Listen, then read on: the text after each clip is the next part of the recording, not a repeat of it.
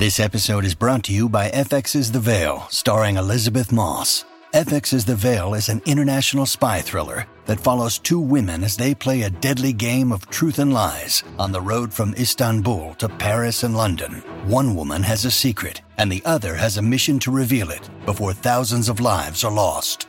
FX's The Veil, now streaming, only on Hulu.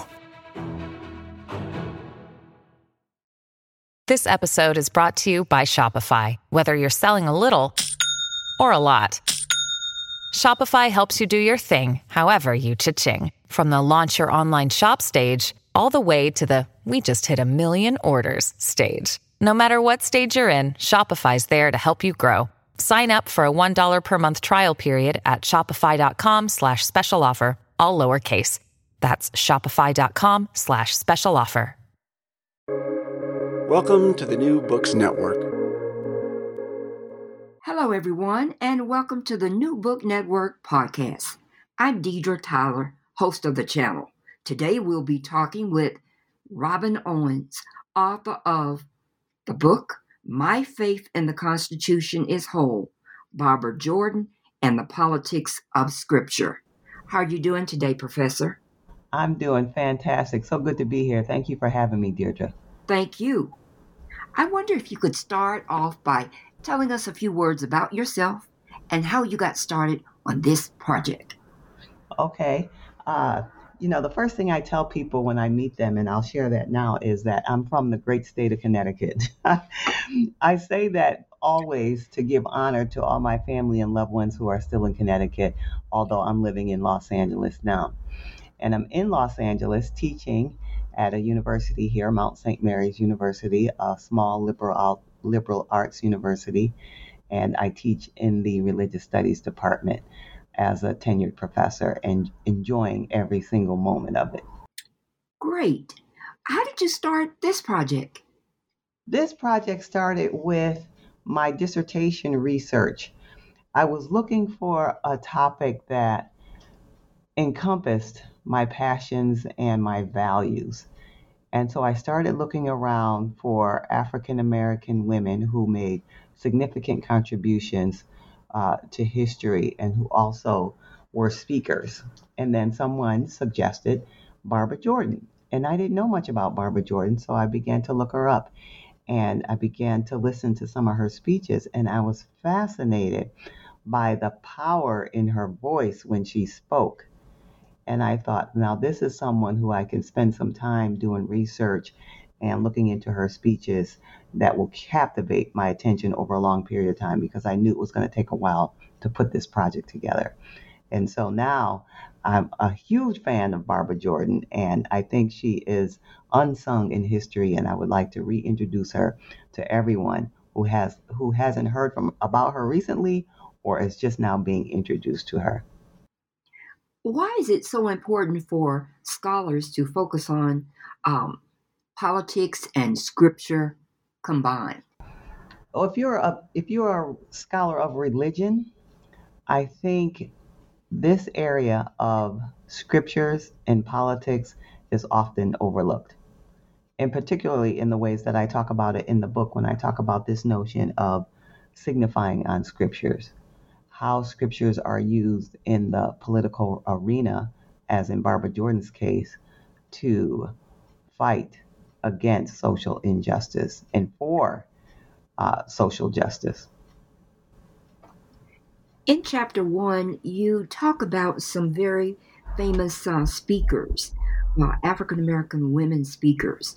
Tell us about Maria W. Stewart and Anna Julia Cooper and why you included them in your book. Yes, and I love them. I mean, you know, just their stories and their life. I just really appreciate both um, Maria Stewart and Anna Julia Cooper. Now, I highlight them. They're 19th century women who were advocates for basically social justice of their time. They were abolitionists and they were for equal rights for all people and women. And they, each of them, each of them have very distinct early life experiences with the Bible um, that shaped who they are and what they did. And so when they began their work speaking out for the rights of women and for the rights of um, African Americans at the time.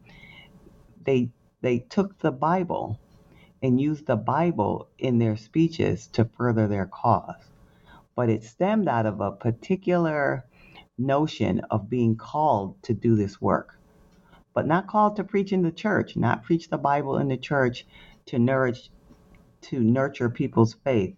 It was to preach their their political message of social justice in a broader community. And so it was this translation of taking the religion from the church into the public square, so to speak. But they used the Bible to do it. And something that I think is interesting about both of them, and later with Barbara Jordan, but both of them, both Mariah Stewart and Anna Julia Cooper, each had a moment that really shifted their idea and this sense of this calling, and they used the Bible to talk about that.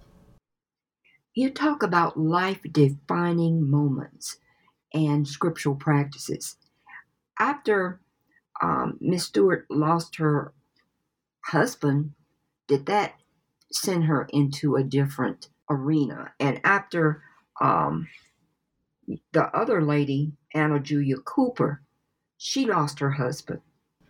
Were these losses connected with how they viewed the world? I believe so, because as human beings, we have to be impacted by losses. In one way or another, one shape or another, we're going to be, as human beings, impacted by the loss. So it depends on the extent of it. For them, in their time, although it was heartbreaking at the time, it also gave them a sense of liberation because now they were on their own and they were able to do the work that they were called to do. They had a, a, a sort of a freedom. Not that they would choose, but it was thrust upon them. And so they began to do the work um, after those significant losses. The women during that time period who spoke out, they were considered out of bound. Can you tell us about that? Yes, in the 19th century, uh, women weren't supposed to speak in public. And to think about that, women in general, and now you have African American women who are speaking out in public. It was just unheard of. But there were some people who were doing it, and these were two of them. And they just took their chances and were received. Their messages were received, which is why we know about them today. You know, I want to focus back on Anna Julia Cooper. She experienced the aftermath of the Civil War and she noticed the, you know, expressions of the people. How did she, how did she connect the scripture to the question, where will people go after the Civil War? Uh, well, her connection was primarily to how people would live and work, not necessarily what they would actually do. She was calling for a whole reform of what's going to happen with people now that the the war is over and the um, the consequences were there for the people. She her call was to we now have to do better and serve these people. Chapter two. We're now looking at Barbara Jordan. Tell us about her early life in the Fifth Ward of Houston. Yes, Barbara Jordan. Just the thought when I say her name, it makes me smile just thinking about her. So you're right. She grew up in the Fifth Ward of Houston, um, low income, poverty stricken area. Uh, her father was a Baptist minister. He was called to Baptist to ministry in the Baptist church when she was a young girl, and she was very connected to her family, uh, her sisters, and in particular, though her mother, her father, her sisters, but in particular, she was very close to her grandfather. And he was a, a mentor in her life and he was her first teacher her theological teacher of sorts. And he had i think a bigger impression on her than her the teaching she got from the church and her other members of the family because he encouraged her to be different he encouraged her to be herself and to think for herself so um, he held a special place in her heart and he played a uh, pivotal role in her development Phyllis Wheatley School. What did she notice there about the divisions that exist among uh, African Americans during that time period? And I think that was the 50s.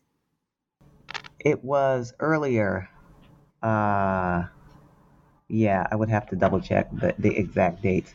But at that at that time, when she was at Phyllis Wheatley High School, there was a division of color, not just race, but color, because it was primarily all African Americans at the high school. And there was a division of people based on, this is according to Barbara Jordan, based on their skin tone. And she could see that there were favoritism given to students who were lighter skinned. And because she was a darker skin, she had a darker skin complexion, she felt like she would not have the opportunities that the other lighter skinned students would have based on how she saw the, the faculty and the staff treating those students. The speaking club, how did that propel her into her greatness? Yeah, you know, because she didn't she, in her mind, she says, "Well, I can't I can't make it on my looks. So how can I be successful in high school?" And she said, All right, it's going to have to rely on my talent. And then she recalled her years growing up in the Baptist church where she would speak, she would memorize little passages and speak in front of the audience at church. And she remembered that they gave her really positive responses to that. So she had a sense that she had that natural ability. So she thought that was going to be her way out. She was going to speak her way to have success. She was going to join the debate team and do that and to win at that time there was a coveted award at her high school, the Girl of the Year award, and she wanted to. That was her prize. that was her goal. She had her her her mind on that prize, and she set out to do it, and she actually did it. She overcame what she thought were those colorism barriers, and um, used her natural abilities to speak, and and got better and trained. And in the end, she won the award the Girl of the Year award. Now let's fast forward to her college years. Who was really an instrumental person in those college years that she looked upon? Yeah, she went to Boston University Law School. And while she was at, because she's from Houston, but now she's, you know, in Boston at the law school. And now this is the fall of 1952. And she was just fascinated, fascinated by the dean of the chapel, Howard Thurman, who was became a renowned philosopher, theologian, mystic. And so he was the dean of the chapel, and he would um, she would go to the chapel and listen to his sermons, and she was so captivated by the sermons, she would go back and preach the exact sermon to her roommates. That's how influenced she was by him because she just thought um, his way of understanding God was more, uh, let's say, more uh, open and expressive than it was in her Baptist church growing up. So Howard Thurman played a significant role in her college years there. Now she came back um, to Houston after law school, but tell us about her work experience in Boston that propelled her to move. Yes, and I want to I want to back up and say a little bit more about Howard Thurman.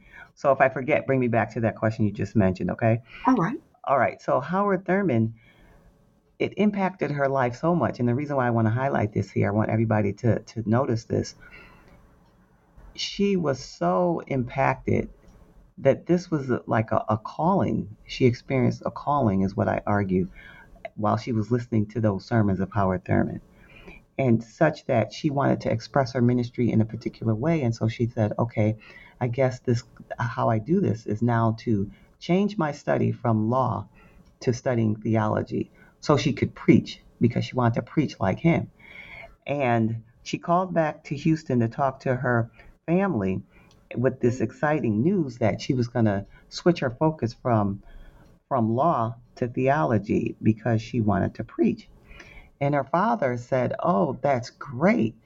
Then you could be a missionary like your grandmother was." And for her, the idea of being a missionary was not what she had in mind. So, in that case, the missionaries were people who helped and served in the church, but they did not preach. And it was her intent to preach. And so she just said, Well, I don't want to do that. I'll just continue with law. In her mind, she didn't go with um, switching her, her emphasis to theology. But I want to stress, I think that was a pivotal moment in her life. That was a calling to express her ministry. And we'll see this later in her life. What she did was she transferred that same ministry, but she used the avenue of law and politics. But that was a crucial moment there in Boston. Thank you for bringing that to our attention because that that's so important. When she finished law school, tell us about her road, her path. Yeah, so then she she went back to Houston because she decided she would be more effective in Houston than in Boston and she would be around people that she knew in a community. And so she set up her own law practice right there on the dining room table of her family's home. And she just began to do the work. And then she felt sort of like a restlessness. She wanted to do more and at that time, there was a political campaign, Kennedy and Johnson. And she thought, well, she was going to join the Kennedy campaign and just volunteer and help out. So that way she combined her law experience because she was doing her law practice. And now this was her first foot into the political arena. Now, how did she get the connections with the Democratic Party in that volunteer role? Well, she started, she just, she went on her own to volunteer.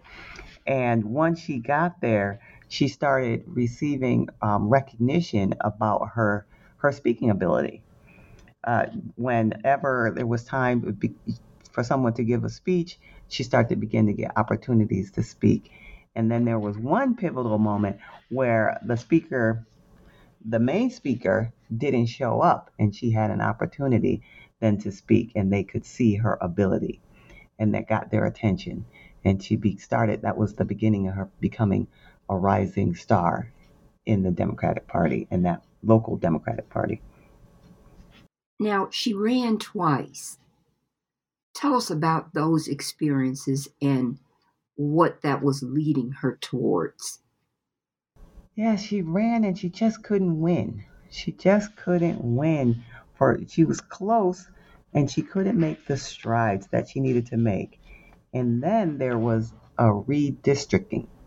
So, as a result of a Supreme Court decision, they reassigned the district, which allowed her to have the people from her community to vote in a way that she then won the race and then began her tenure in the Texas State Senate.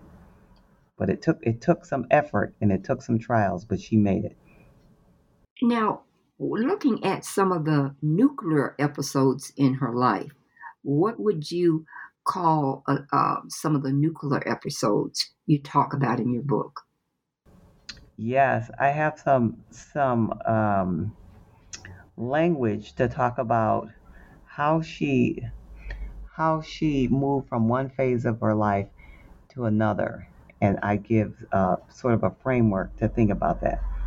And so in this this period of life that we're talking about, in her rise to Texas, to the Texas State Senate, I say she learned about her past and she developed what I call an epistemology of experience, which was a ter- she was turning her experience into a criterion of knowledge because that's what she used when she was doing it, in her speeches. She was building on her experience and it developed a particular knowledge for her.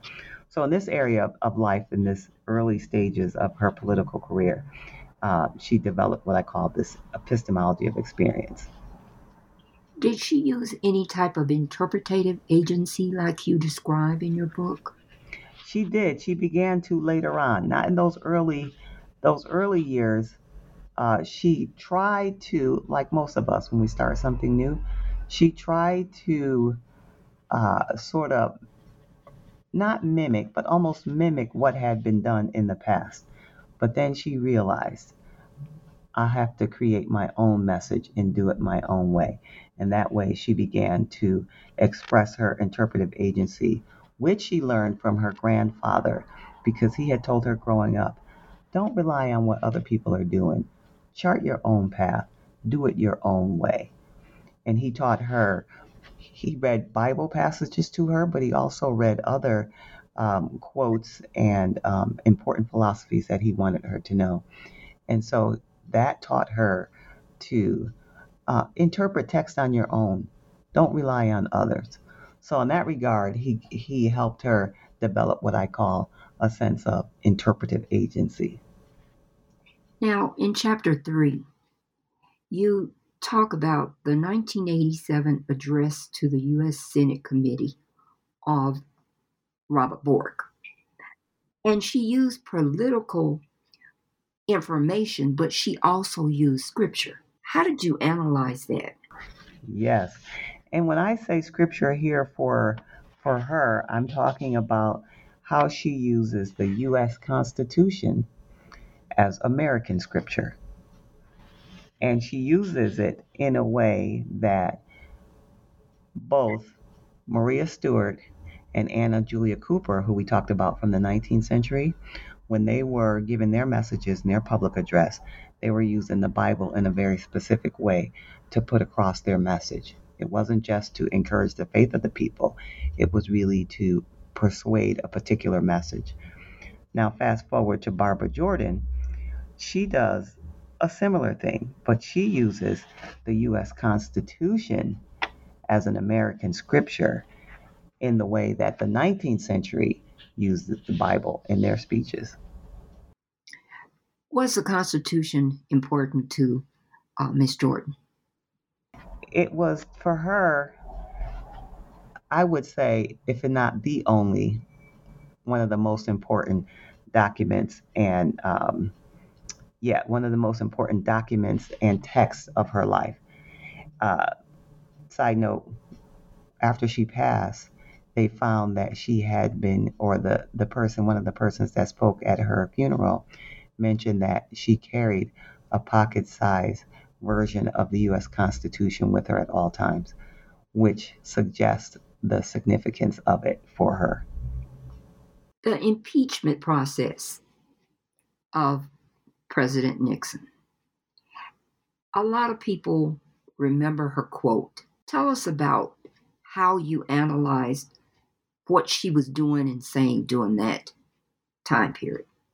Yes, which is reflects the title of, of the book, of my book, My Faith in the Constitution is Whole, which are her words from that speech. And for people who remember her, that's one of the, the phrases they remember, or they remember um, her emphasis on the Constitution. And so in that speech, she was she was not for she was all for the impeachment of President Nixon at the time.